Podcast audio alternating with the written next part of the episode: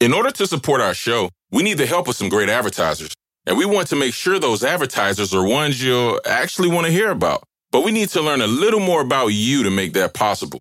So go to podsurvey.com slash happening and take a quick anonymous survey that will help us get to know you better. That way, we can bring on advertisers you won't want to skip. Once you've completed the quick survey, you can enter for a chance to win a $100 Amazon gift card. Terms and conditions apply. Again, that's podsurvey.com slash happening. Thanks for your help. Are there black people in the industry? Very, very few. Very few. I mean, I can count on one hand probably uh, as the ones that I've met through 25 years in the industry. So it's really, really a very white space. It really is, yeah. It really is. And is it very extremely male? It pretty much. That's changing some, but yeah, I don't know the official statistics. But if I, if I had to guess, you know, certainly in the management ranks, I would guess it in the 75 to 80% male. Hello, and welcome to Why Is This Happening with me, your host, Chris Hayes.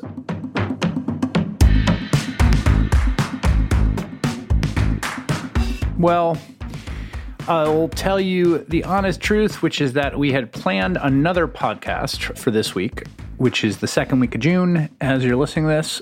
But we decided to delay it because of the shooting in Uvalde, Texas.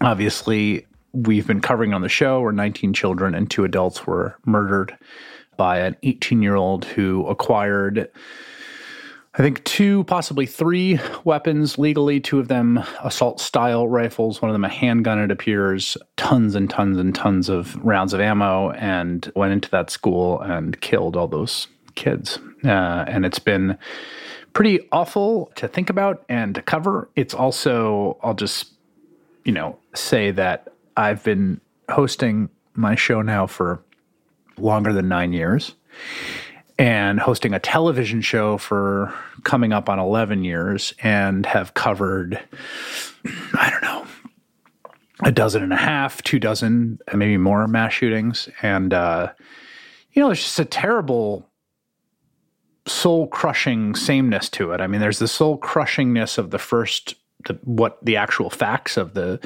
the atrocity and the menace and the sorrow and the trauma and the uh, awful effects on people's lives, and then the second order conversation about guns and about why it wasn't the guns, and the third order conversation about like will Congress act this time, and all of this feels to me you know really ritualized in a way that i i almost find offensive to be part of the ritual because the ritual itself is so horrendous.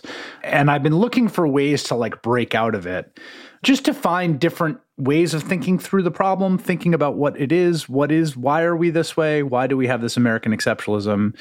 If you're listening to this podcast, it's likely you know this statistic, but the US is the most armed place on earth in terms of civilian guns. We have more guns than cars, more guns than people. We have 120 guns per 100 people. The next highest is Yemen, which comes in around 55. So it's like we're just off the charts. There's just American civilian relationship to weaponry, to guns, to gun ownership, to gun acquisition, to gun collecting, to gun usage is just in a totally category by itself.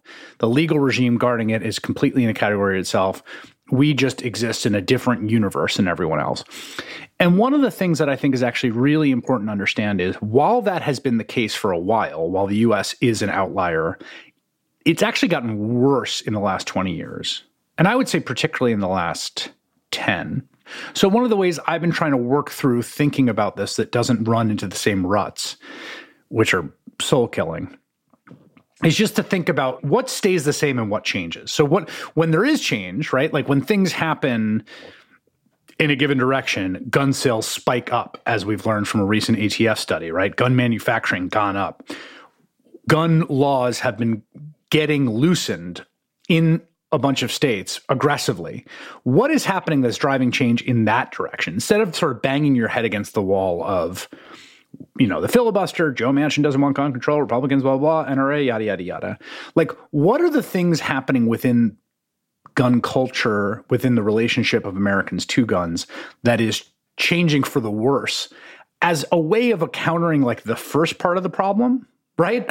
like the first thing to do if you're going in the wrong direction is stop moving in the dire- direction. So even if you can't turn around and get back, right? the US is moving in the wrong direction in guns. It's not just that it's, you know, we're not getting gun safety measures and all this. It's actually the boat is headed in the wrong direction. So we have to stop it, turn it around, and then start moving in the other direction. And, and one of the ways I've, I've sort of thought about that is thinking about guns and gun culture and the gun industry. And one of our booking producers uh, called my attention to a guy by the name of Ryan Busse. He is a former firearms executive and he's also a senior advisor at Giffords, which is an organization dedicated to ending gun violence, which was, of course, started by former U.S. Representative Gabby Giffords, who, of course, was shot by a gunman at a constituent event she was doing outdoors in a mass shooting that was one of the mass shootings that I've covered in my time on air.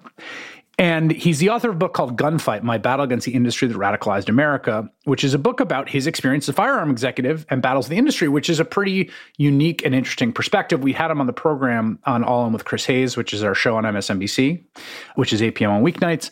And I talked to him for five minutes, which is the length of a cable news segment. And As soon as I got off air, I said, Oh, I'd, I'd like to talk to him for much longer than that. So, Ryan Busse, thanks for coming on. Uh, Why is this happening? Well, like you, Chris, I wish we weren't talking about this as much as I admire you and your show and your desire to get at issues and intellect on these things. I wish we weren't doing it, but here we are. And um, this is much of what you just enumerated is exactly why I wrote this book because I feel like uh, I know I'm tired of getting the questions like, how did we get here? How did we get here? How do we get out? And so I finally decided I had to stop fighting from inside the industry, fight from without, and I had to tell everybody the story of how it is that we got here, and um, so that maybe we can, as you said, reverse course here.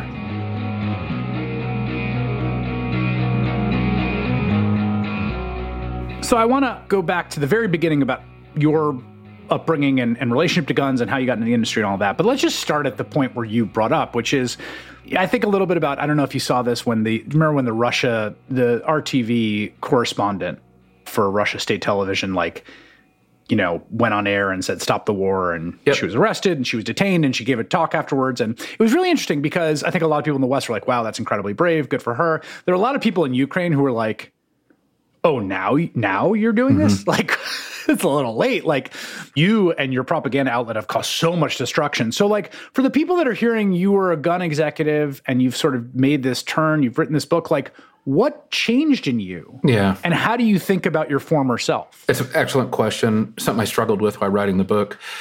So I don't, in a lot of ways, I don't think that I've changed at all. Certainly not over the last 15 or 16 years. And I kind of have to go back to the beginning just a little bit to describe that, which I will. But I spent 15 years in the industry Yes, I was selling guns. Yes, I was building a gun company, but they are guns and a gun company that I am still proud of. I am still a gun owner. I still hunt and shoot with my boys and my father. Those are integral parts of my culture. But I believe in an immense corresponding responsibility and safety, something that I think is, you know, way out of whack in the country now. I grew up with these things many of my best days of my life were associated with guns and have been associated with guns. Hunting, like I said, with my boys or my dad or my brother or my grandfather or whatever. And I don't think of myself as defined by guns.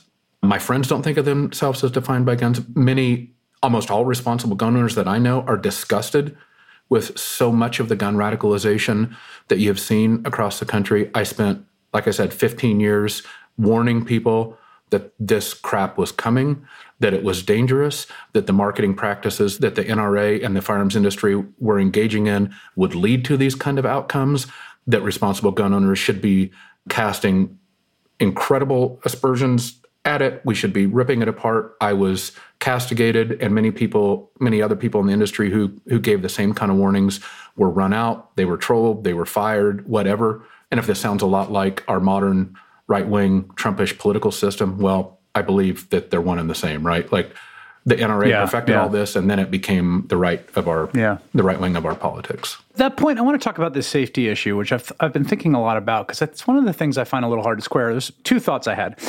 You know, one was I, I, just took this trip out to. I was just in Arizona with my family. I've talked about in the podcast. One of the things that always is always striking to me when you are in the great open west of the country. I'm talking to you. You're yeah. in northwestern Montana. Yeah. There's an interesting a little bit of a paradox, a little bit of a tension, these two things side by side in the culture of these places that are, you know, big, rural, expansive, beautiful places. this kind of libertarian, you know, you own your hmm. land and I don't want the government breathing on my yeah. neck. But then if you zoom in, whatever it is, if you want to go fish in a stream, if you want to go hunt, you know, javelinas yeah. in, in yeah. Arizona, if you want to go camp, there's a ton of regulation. And it's it's just part of the like way that everyone operates. Now, some people don't like it and they find it annoying, but like Someone said this to me on the internet the other night. They're like, it is harder to get a fishing license in Texas than it is to get an assault rifle. Yeah. Like just straight up. That is the truth. And I do think it's weird that we do have so much regulation over so many other parts of the activities one associates when you say your culture. Like all of the activities one associates with the kind of great, beautiful, wide open mountain west of this country are pretty regulated yeah. for good reason. Yeah. You're exactly right, Chris. And that's, as you probably have noted, there is this movement amongst gun enthusiasts and kind of the radical side, which I, I fear is leading much of the gun movement. Uh, this idea of Second Amendment absolutism, meaning literally there can be no infringement of your gun rights. So all of these reasonable regulations that you describe, a fishing license, God forbid, these sorts of things, like those things are infringement. So they focus, you'll often see I don't advise you do this because it's a tough existence. But if you go on message boards and you know websites that traffic in this stuff, they often say the three words "shall" or the four words "shall not be infringed." They just like repeat it over and over right. and over and over, as if. Right. And I try to explain to them like you know analogies, examples. Like like I love the freedom of driving places, but I don't I don't value it so much that I drive ninety miles an hour through a school zone. Right. right. That's not an infringement like that's just what reasonable people do. Yeah, and the other part of it too is like this idea of safety.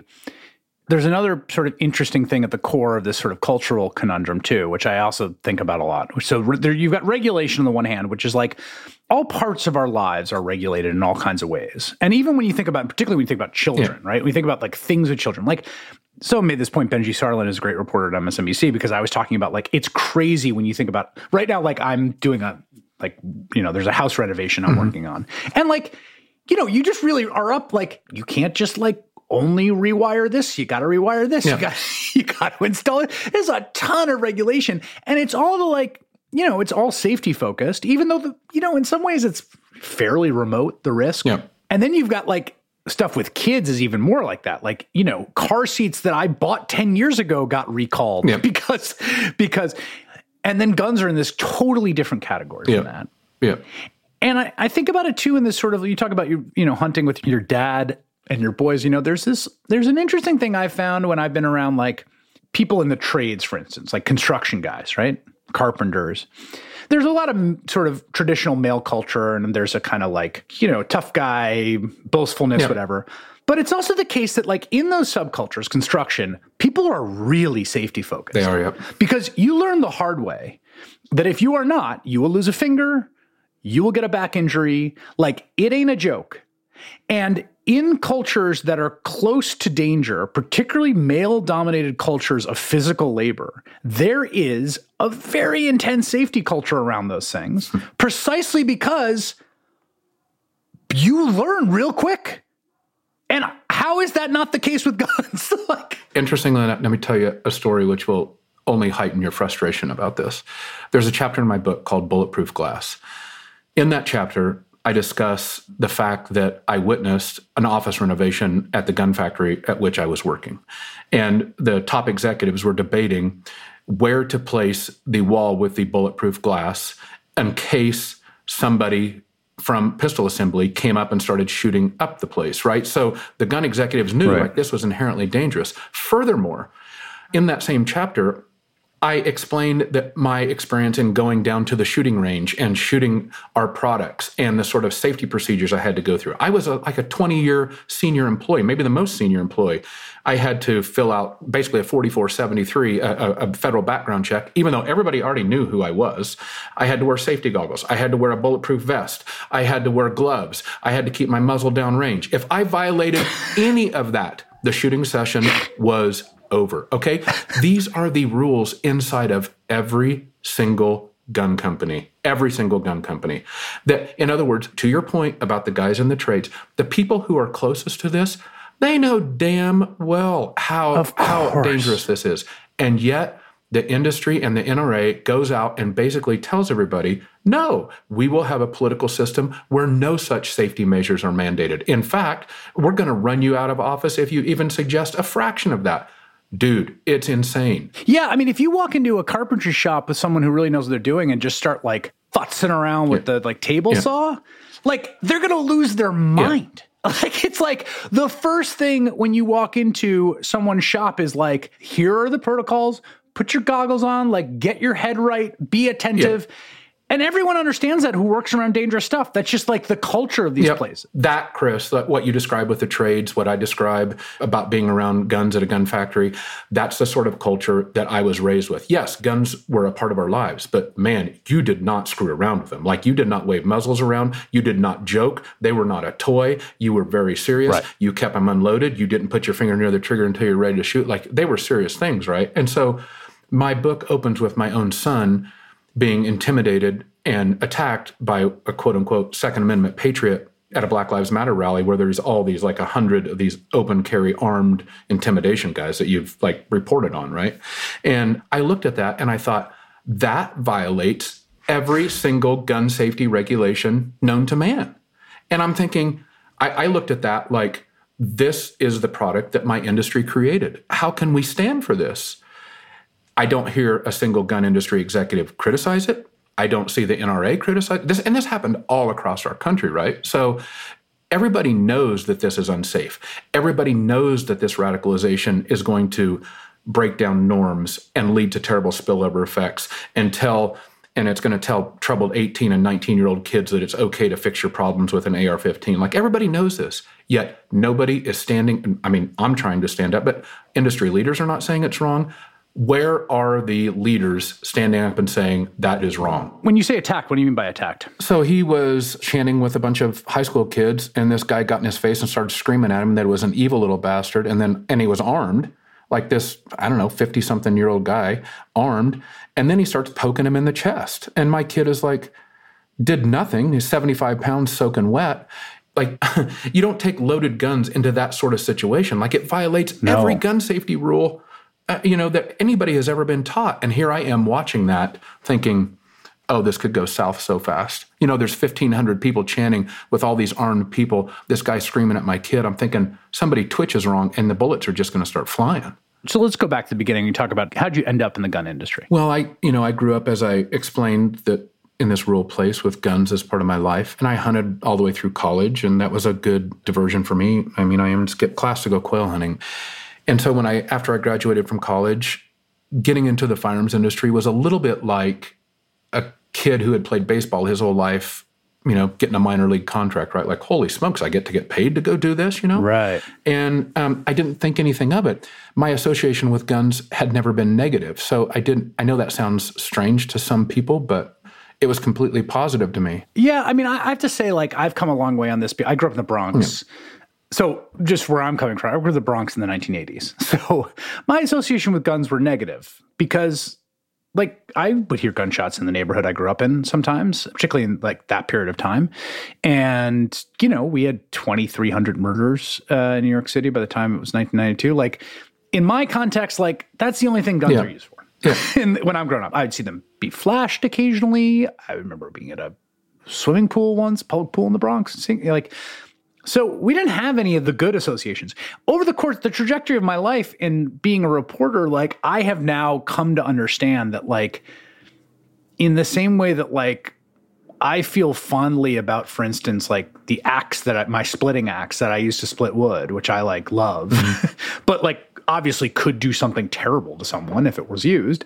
People have that association with guns. Mm-hmm. Like it's just a completely different contextual universe. That, and I think, yes, you're absolutely right. And also, let's face it, guns and the power that they convey, they transmit an almost an immediate sense of freedom and power, this sort of Americana feel, like you're a master of your own destiny. Yeah. I mean, I believe in, and I experienced in positive ways, but let's be honest, it can be in very negative ways too. And and I think yeah. that's that sort of intimidation and power transfer is now is what is at the middle of our political radicalization in and around guns. So you got into the industry, you were psyched because this was something that was, you know, close yeah. to you. And what was your early experience like? it was kind of crazy cowboyish. The industry was much, much smaller, a fraction the size of what it is today. I got what I joke as an entry level executive job, meaning I was head of sales and the and the whole sales department was like a couple of us, you know. So it was a paycheck bouncing company in a industry with relatively small family owned businesses. So, you know, there were some crazy things that happened. Eventually I grew the sales force to include these other salespeople. We had accidental shootings in the office. You know, like it was just real people, right? They were these were just people who happened to be who had a, a very uh, high degree of fondness for guns. That was their commonality. And as I pulled away and wrote the book, I thought, my God, these are the people that changed our country, right? They're just average people that like guns a lot, but they, it wasn't some group of, you know, highly educated or buttoned down executives or like they're just a few hundred average people drove the gun industry to what it is. And it got much, much larger and much more powerful. Well, what's the driving? What's that mean? Like, to me, there's a question of so i mean we should do the sketch the history right the national rifle yeah. association is actually founded by union army veterans yeah. obviously the mid 19th century civil war saw the almost comprehensive mass mobilization of you know draft age men in the country they all learned to shoot a lot of them came out of it you know having gone to war and and having a relationship with guns. The NRA's original idea was like this, very much in this kind of like you know, it's a little like the Elks or something, yep. right? Like this sort of yep. like club men group where they get together and they do their thing, yep. right? And it was very much I don't know. How would you characterize it? It was it was a kind of gun safety org. Well, camaraderie, safety, sort of Americana, yeah. very clubby. I mean, my grandfather was a proud Roosevelt Democrat, and his favorite hat was his mm. NRA hat, right? It signified sort of responsibility, camaraderie. My father, even through the early part of my childhood, got the NRA magazines and was an NRA member, still the same thing. Then, about the time I turned, you know, to a teenager, things started to change. They really started to change after I got in the industry in 1995. I'll give you the short dissertation on the history here of how we got here. This will be just a minute or so, but yeah. So the NRA then in 1999 we have now, and I got in in 95 was starting to change. Then obviously we had Timothy McVeigh in I believe 93 who blew up the federal building in Oklahoma City. Wayne LaPierre made some very distasteful comments about federal officials. Then in 1999, Columbine happened. We now know that the NRA had meetings behind the scenes at what would have been the NRA convention, where they essentially debated two options. Should we be a part of the problem or be a part of the solution and be conciliatory, offer some solution, sit down and maybe change policies? Or, you know, there were two troubled kids who invaded Columbine High School, or really America's first really high profile mass shooting, or maybe we could double down on this. Maybe we could use this to fuel the culture war. Maybe we can tell people that the Clinton administration will come get their guns and it will be good for our membership. And literally, they debated this. Uh, it's now proven with the tapes that have come out. Yeah, we have audio yeah. tapes of and, it. and basically, they said, eh, screw it. Let's go for the culture war thing. And they did. And so they started the culture war movement. Then 2004, Bush doesn't renew the assault weapons ban. Okay, that removes Another impediment, 2005, Bush signs PLCAA, which is the Protection and Lawful Commerce in Arms Act, which essentially prohibits any liability suits against any gun company for irresponsible marketing. So you've got a culture war started, assault weapons are okay. Now the federal government says you can't get sued if you market them aggressively. Then people looked around like, hmm, okay, let's roll. About then, Barack Obama in 2007 starts to lead in the polls. The NRA says, okay, Let's go. Racism, conspiracy, hatred, fear, let's use it to gin up voters. The firearms industry had got going on this AR 15 thing, and liability coverage had been granted. And the industry basically looked around and said, the same thing that are driving the voters to the polls for the NRA that they're using to drive membership and drive polls, guys, that sells guns. Like hatred, fear, conspiracy, racism, that sold guns. And if you go look at firearm sales rates from about oh, 1990 to about 2007, they're roughly stable with just a slight increase, and it ticked up during the Iraq and Afghanistan wars with Bush. But starting in 2007, steady climb. It looks like Mount Everest. We went from 8 million guns sold in 2007 to 25 million guns a year sold by the time Donald Trump left office. So that's how we got here. There's a few parts of that story that are interesting. Like, I think there's different ways of conceiving sort of cause and effect and who's the principal and who's the agent between the industry and the NRA. Yeah. So one is to view the NRA as essentially a kind of the industry is the principal and the and the NRA is the agent and that the NRA is essentially a front group for the industry and they do it what sells guns. But the story you tell is actually the opposite. The story you tell is basically the NRA understanding the sort of power of this certain kind of like culture war paranoia yep. before the industry did and sort of leading Ab- it there. Absolutely right. And it was sort of it was sort of lizard brain ish, right? I don't think that they understood it until they tried it and it worked. And they're like, oh wow, we got something here. We, we we've got this soup. And I I've heard it reported Chris, a hundred times. I mean, I'll be, I'm probably the only firearms executive to ever listen to NPR in the morning, but okay, I do. And I hear, I've heard a billion times, oh, the NRA just does the bidding of the firearms industry. I'm like, no, you have it backwards. Mm-hmm. The NRA runs the show. And let me give you a quick illustrative example. In 2012, we had Sandy Hook. December 14th, 2012, we had Sandy Hook, another one of these horrific shootings you had to report on. And in 2013, we had what was called Manchin Toomey. It was an amendment to a bill which would have extended background checks and made them universal. The NSSF, which is the industry trade group, basically signaled, "Hey, we're going to be for this. We think it's good policy. Let's let's give an inch here. Let's try to make things better." But they signaled that, but did not take the official position. They just stood back and wait, stood back and wait. The NRA is in these negotiations. The NRA gets about halfway into it, and then the NRA, through Chris Cox and LaPierre, they decide screw it. We're not going to be for it. We're going to score it. Why? Because we can screw these two or three moderate Republicans and we can screw these two or three moderate Democrats that are kind of pushing this. And the NSSF and the industry, who had previously said we're going to be for it, they said, "Oh yeah, we hear you, uh, big boss NRA. We're with you." And they bought tons of ads and they went all in on fighting it. So you see who really runs the show, right? It's the culture war from the NRA because that's what drives the whole thing now. We'll be right back after we take this quick break.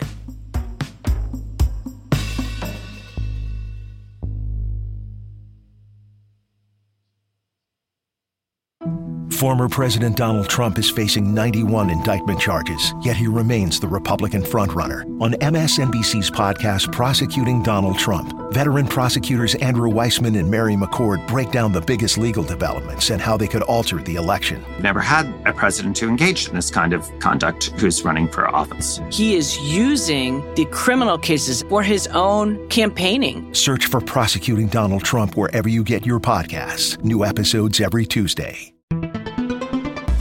Everyone. It's Katie Phang. Did you know my weekly show on MSNBC is now available as a podcast? With my decades of experience as a trial lawyer, you'll get an insider's perspective on all things legal. At a time when politics and the law are inextricably intertwined, my guests and I break down what's next and why it matters, both inside and outside the courtroom. Search for The Katie Phang Show wherever you're listening and follow.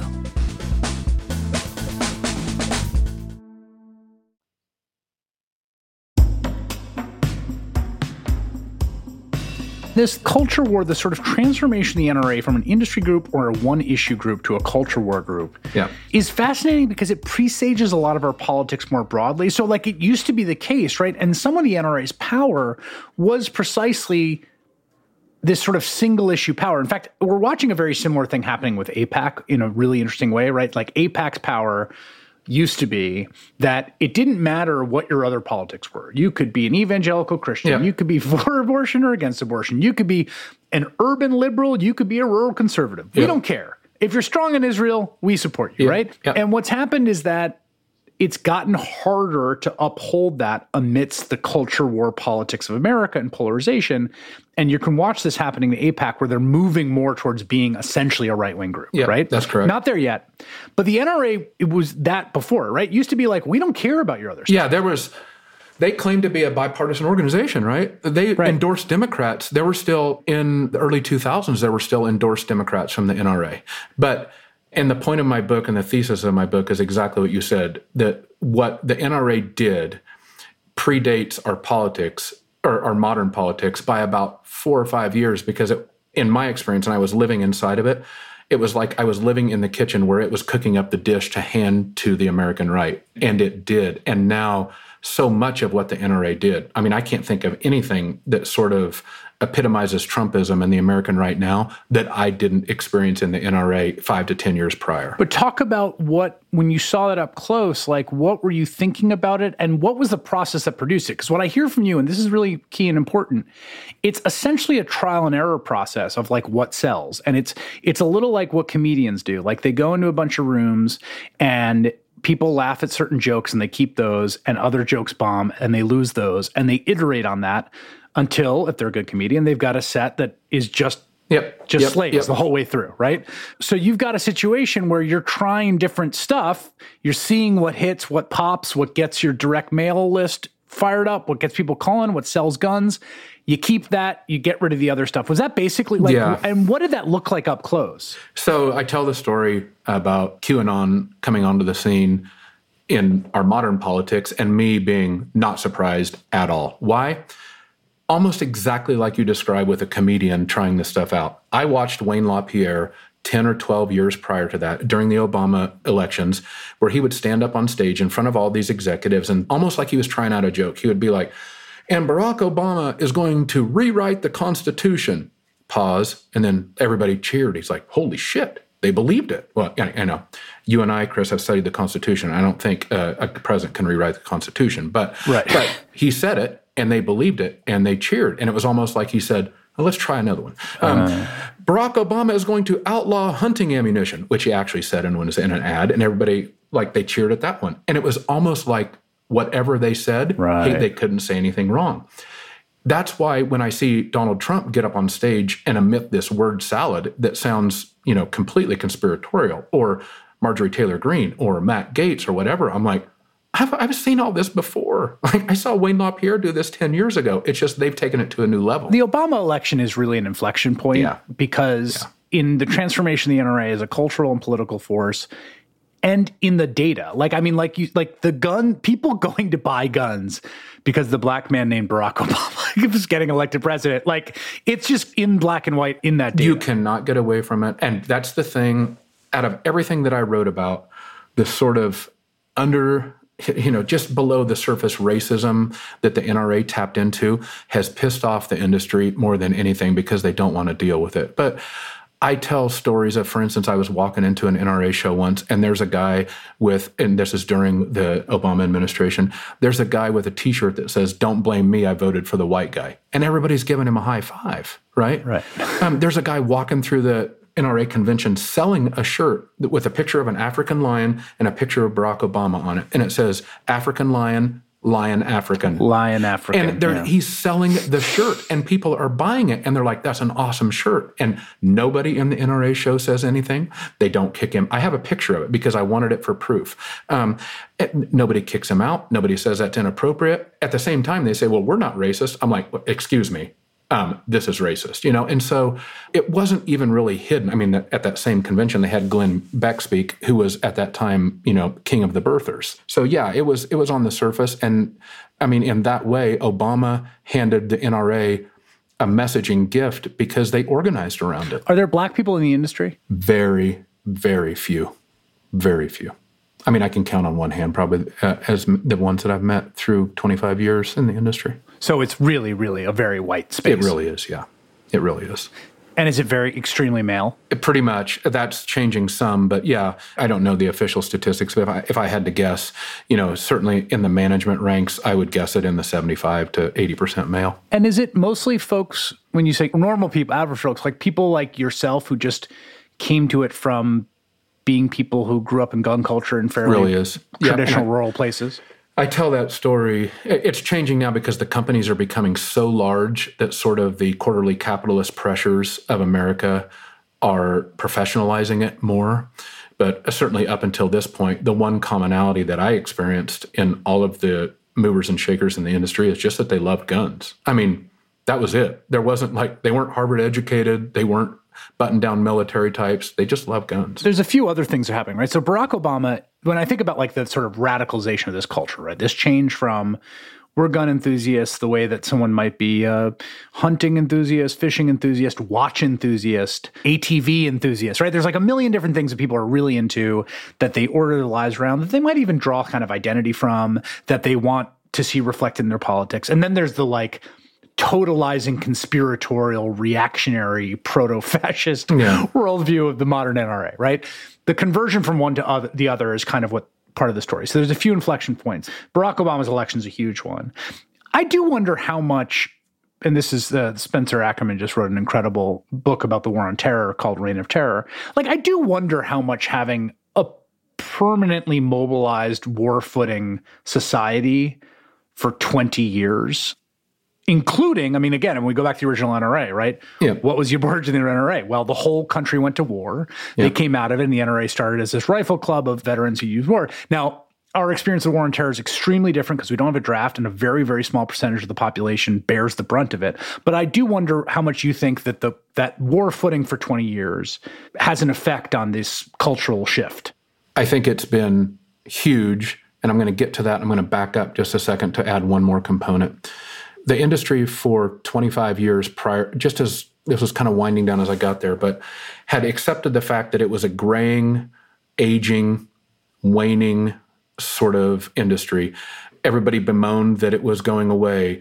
We felt under attack. The Clinton administration was, pro- was proposing new legislation. And so you had this mantra in the industry that you had to accept anybody that was a shooter, anybody that was a hunter, anybody that was pro gun was your friend. Why? Because you needed every customer you could get, and you could never do anything that would dissuade the industry from dying even one more little inch because it was never going to grow, right? It wasn't like there were fewer hunters, there were all this stuff. Well, when that started to turn and the industry started to blow up, that old DNA of accepting everybody, no matter what, did not go away. That old DNA of castigating every enemy because you needed to push your enemies away so you could grow or just exist did not go away. So when you bring the militarization in that you're talking about, and you have some admirable things about uh, military veterans joining the industry, but some also dangerous things. The militarization, the sort of couch commando culture that I described, that was a pejorative term that the industry used to describe some of these people that kind of wanted to use militarization to demonstrate your manhood. Like, you had this DNA mindset that nobody could ever be criticized. And so you end up here now where even the worst elements of gun ownership, like again, people that invade the Michigan Capitol, are January 6th insurrectionists that had gun flags. They didn't have Chevy truck flags. They didn't have Nike shoe flags. They didn't have barbecue grill flags. Right. They had AR 15 flags. Kyle Rittenhouse. Every single time something happens with a gun, the industry either says nothing or praises it. Why? It's that old DNA where they have been hmm. told they're victimized. And that victimization is really key to radicalization, as you know. Yeah. I mean, I've often said that the people with high degrees of relative power combined with a genuine self perception of victimization, persecution is the kind of engine of reactionary politics. Donald Trump is a great example of that, who's Bingo. objectively an incredibly rich and powerful person who always feels like slighted and put upon and persecuted and has his whole life. Like that that's it. Those are those are the two exactly. components of the nuclear reactor of reactionary politics. Exactly. And i saw it. Like you watch chris Uvalde. it won't it's already started but you watch. This will kick in. What will they say? Look the evil liberals are coming after our freedoms. They're coming after our guns. They're going to use those 19 kids to take apart the Constitution. See, we really are under attack. We're the real patriots. I mean, if you don't see Trump in this, come on. So you have more, you know, you have a, a country on war footing. You have Barack Obama, the first black president. You've got other things that are driving polarization to an increasing rural urban divide. Um, and I don't know how much guns are the cause of that and how much they're the effect of that um, whether people are polarizing around that or because people are from very different places and have different experiences between Northwest Montana and the Bronx, right, of what a gun is and what it's used for. So then the other thing is like this, you talk about this in the book, the turn towards openly conceiving of the gun to kill people. Yeah to use to maybe wage war against the government. Like I think of it as these sort of three order, three layers of gun ownership, right? Mm-hmm. So like the first to me and the least menacing and the most I can get with is I like to hunt and I like to go to the shooting range. And I like doing those two things. I'm a hobbyist. Mm-hmm. Then there's the I need to protect my home. Now, I think there's a lot of reactionary stuff in the I need to protect my home, mm-hmm. particularly because a lot of times the people who own guns to quote protect their homes are living in places where, like, they're not very high burglary, high crime mm-hmm. areas. So, like, I'm not sure how rational that I need to protect my home, but okay, fine. That's another thing. The third level, which is the level that we're not out, is like, I need to prepare for Armageddon. I need to prepare to go to war against the libs. I need to prepare to go to war against the government. And this is explicitly what the marketing's about, what the culture's about, what the messaging's about. And that to me is like, you see it now in, in mainstream Republican ads. Like yep. the purpose of the gun yep. is to take ar- arms against yep. the government, which is a deranged thing for a political culture to say. And Chris, that's where the growth that's where the business growth is, right? Because these things are not consumable goods, they're durable if you're in one of the two categories that you just described that you are defending, which I generally agree with, you only you, need one gun to defend you your home. You have all the guns you need. It you, will last a hundred years. You're set. That's right. Yeah. And so you look for growth. Well, where's the growth yeah. coming? It's coming in these basically insurrectionists, right? Like these things are becoming a middle finger to the libs. Like, what do you do? I buy an AR 15 to own the libs. What are you going to do to own them again? I'm going to buy another AR 15. Like, they're literally a symbol. We'll be right back after we take this quick break.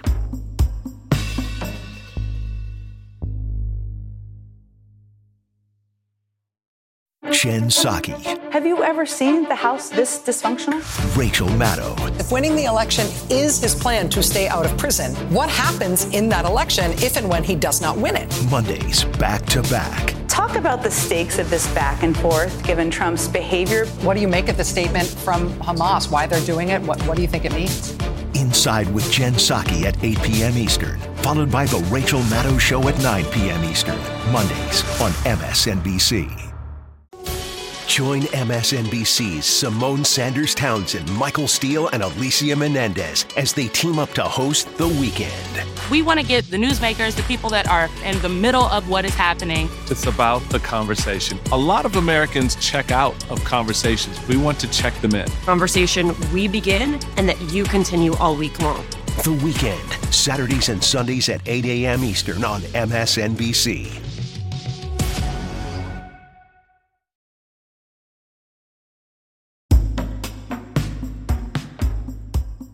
One of the most important stats about gun ownership in America that I say to people all the time is that the percentage of households with guns is declining at the same time the number of guns is increasing.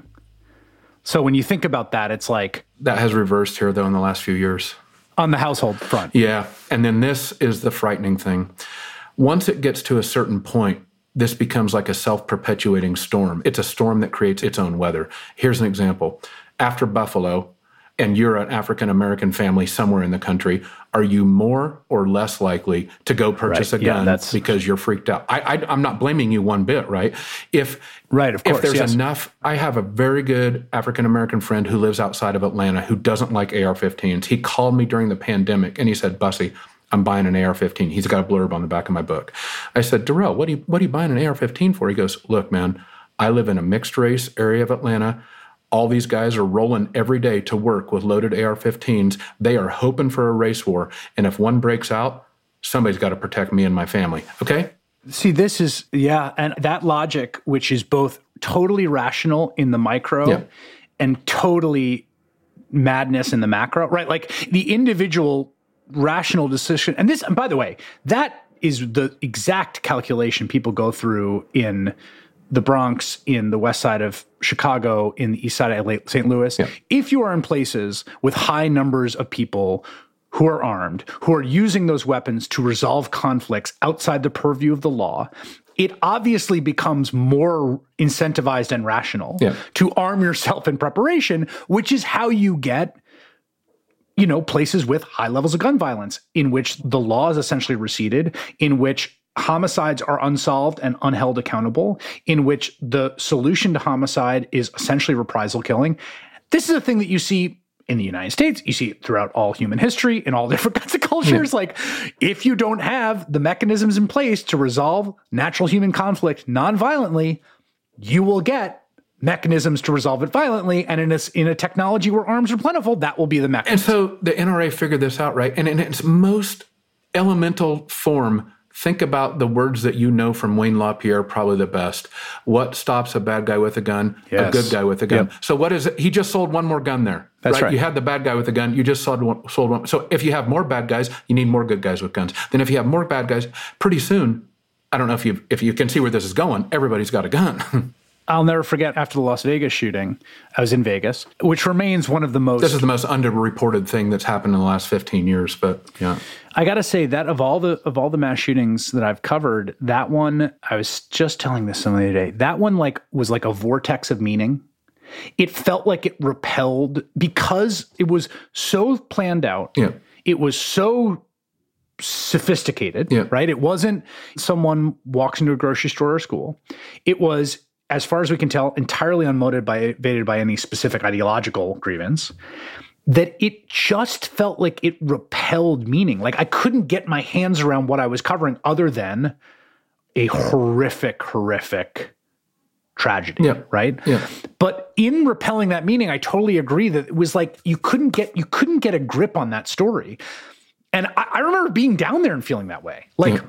It felt like an angel of death, right? Or like a biblical, it felt like biblical. It was like Yeah. Raining down on people, right? Yeah. raining down like what and why did he do it and, uh, here's the you know and it's like none of it made any meaning out of it and i went to a gun shop after that in vegas and the guys told me what is borne out by the data which is that gun sales go up after mass shootings Yeah.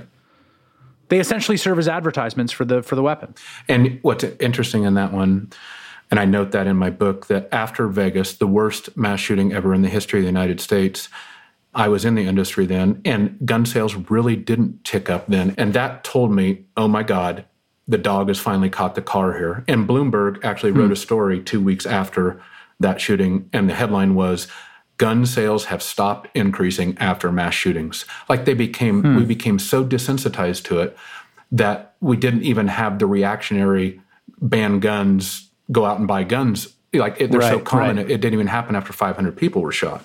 why did you leave when did you leave I left in 2020. I stayed in for so long because I was, I you know, I held to the principles that that I believed and I still believe in.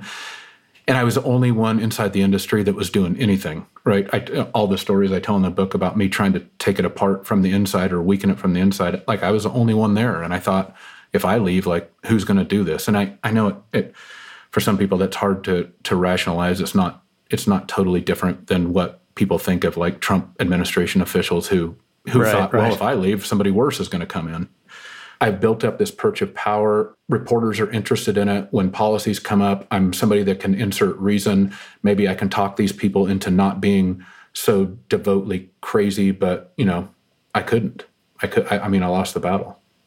What are your relationships like with other people in the industry over this time? Like people are like oh ryan he's a lib. He's a Oh yeah, squish. He's like I've had he's a- people report to me after the book came out, and it would get back to me like big time executives that say, "I always thought that sucker was a Democrat." You know, like really, right. You sit around talking about this, but just the fact that I would utter criticisms, just the fact that I would say that these conspiracies were conspiracies, like they looked at me askance, like I wasn't. You know, they had the suspicion I wasn't a true believer. I'm like, yeah, damn right, I wasn't a true believer. and true believers, what I hear from you is that this complicated process of sort of selection and acculturation and kind of being in the bunker together, at least perceived, and the demographic basis from which this is drawn, which is like, you know, if you just blindly took a bunch of white male rural folks who are into guns, who aren't gun executives, like you'd have a pretty good sense of what their politics would be Yep. generally. Yep.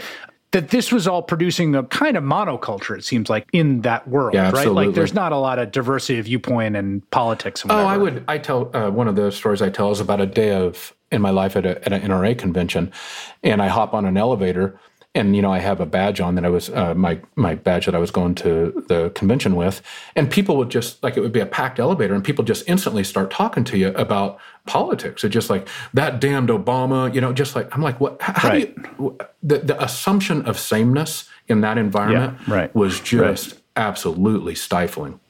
2020 is another inflection point, I think, because of when you talk about your friends, gun sales went through the roof in 2020. In some ways, I think we're still living with the after effects of it. Yeah. And at some level, it makes a little bit of sense because, you know, this kind of apocalyptic sense, everything's shutting down. Who knows what comes next? A once in a century plague. There's going to be zombies at your door. Yeah. But it was a record setting year for gun sales, and we're living with the after effects. I mean, I think, you know, establishing cause is always difficult, but I don't think it's a crazy hypothesis to say the massive increase in gun sales in the last few years relates to the big increase in gun violence. Yeah. I think the NRA and the industry learned, like, the theories were all borne out there, right? What drives gun sales? Fear, fear, conspiracy, right. hatred, tumult, angst. It doesn't even have to be fear of Obama. I mean, that's what's so interesting, right? Because it's oh, like oh, yeah, exactly. fear of a virus. But then you throw Black Lives Matter in it. Like all Of course. And then so right, yeah. January 1, 2020 to January 7th, 2021, dude, we had it all. We had fear of COVID. We had fear of Black Lives Matter protesters. We had fear. I mean, you just went through it, right? But neither you or I have ever lived through a, a, time that was anywhere close to that tumultuous. And that corresponds perfectly with by far the highest 12 month sales period of guns ever in the history of America.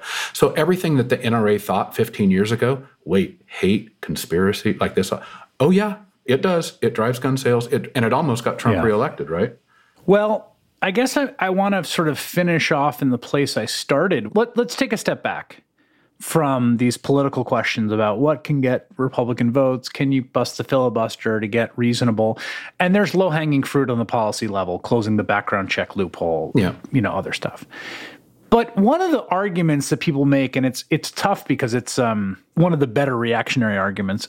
People make this argument about carbon too, and it's not a crazy one, which is like whatever you do isn't going to be big enough to deal with the scale of the problem. I mean, there's 400 plus million guns in the country. Like, okay, you close the background check loophole, yada yada. My question is, what would break the fever? What would stop the boat moving in the direction of? Because to me, it's not just that it's increasingly dangerous to American safety because of shootings. It's very much posing an increasing threat to the liberal democratic order, to nonviolent transfers of power, et cetera. Like it's a complete existential threat. I think. I, I do too. And this is what I argue in the book. I think the existential threat to our democracy in two areas is greatly understated. One, in the actual like insurrection, armed people may try to take the government apart. There's that. There's also this is anybody really free if you're not free to experience an education in a grade school like you have you have two kind of existential threats for, for mm-hmm. a decent democracy i think what will sort of turn the ship i have a, a, a couple ideas. Yes you know these incremental marginal things on the fringe that make things a little bit better instead of a little bit worse i.e background checks red flag laws.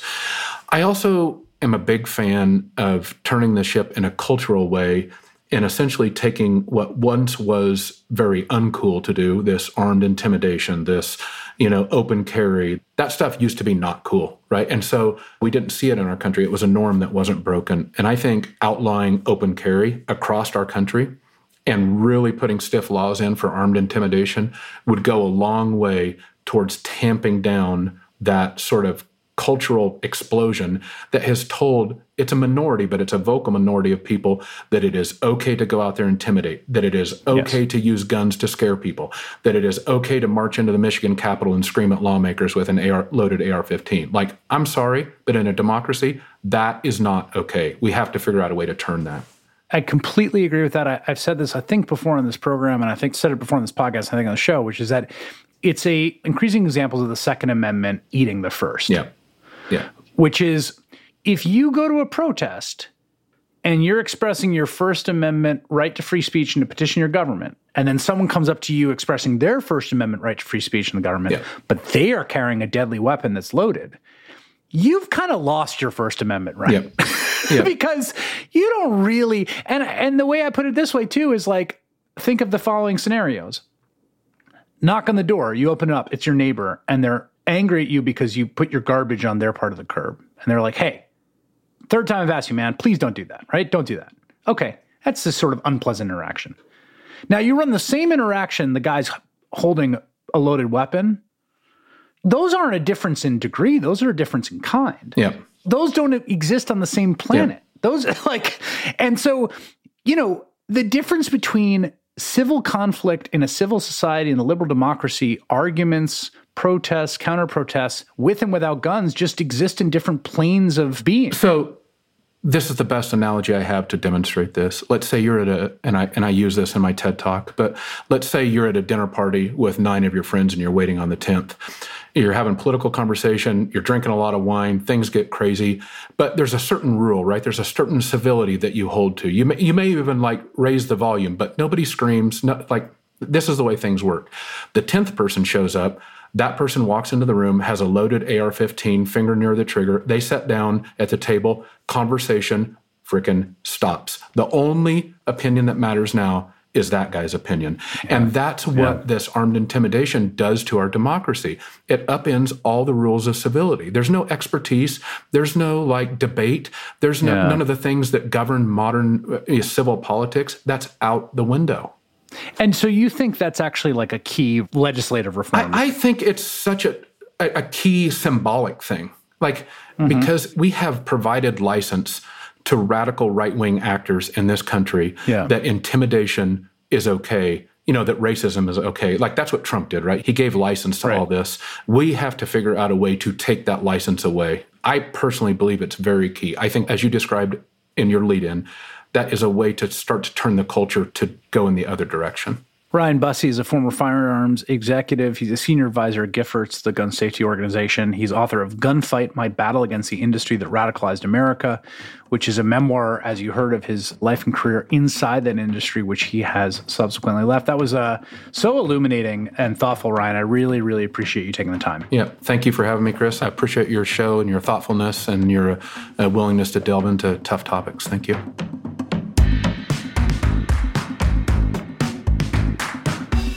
Once again, my thanks to Ryan Busse. That was really a fascinating conversation. And again, I'm trying to search for ways out of what feels like this kind of claustrophobic corner we're locked into. I'm not sure whether Ryan's description made me feel less or more claustrophobic, but I do think like understanding the psychology and the sort of sociology of this is pretty important. Love to hear your thoughts. Tweet us with the hashtag WithPod, email withpod at gmail.com, and be sure to follow us on TikTok by searching for WithPod. Why is this happening? is presented by MSNBC and NBC News, produced by Doni Holloway, Tiffany Champion, and Brendan O'Melia, engineered by Bob Mallory, and features music by Eddie Cooper. You can see more of our work, including links to things we mentioned here, by going to NBCNews.com slash why is this happening.